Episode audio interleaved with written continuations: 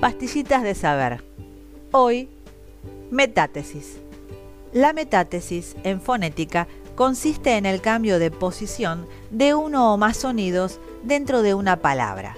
Este fenómeno muchas veces se convirtió en un factor de cambio lingüístico que dio su forma actual a muchos vocablos de nuestro idioma. Por ejemplo, en el sustantivo palabra, que viene del latín parábola, que en un primer momento se redujo a parábola, hasta que más adelante hubo un cambio de lugar en los sonidos R y L y se formó palabra.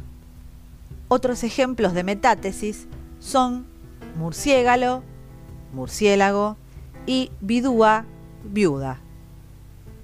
Mus, en latín, significaba ratón. Caecus, también en latín, significaba ciego. Las palabras latinas ciégolo, ciégola, significaban ratón ciego.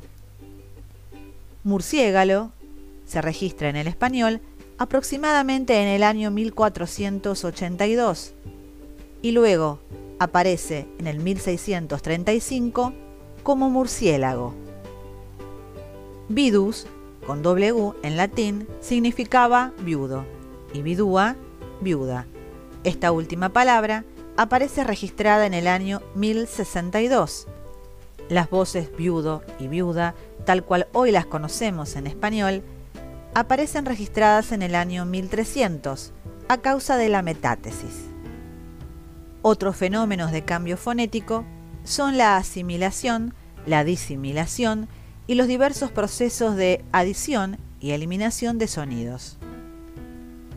Los procesos fonológicos nuevos son responsables del cambio fonético y este puede explicarse por el efecto de un proceso fonológico que introduce o altera un sonido produciendo un cambio en la articulación de un fonema.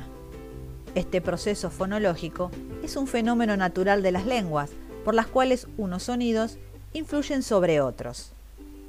Las lenguas romances, incluido el español, descienden del latín y naturalmente ha habido cambios en su evolución.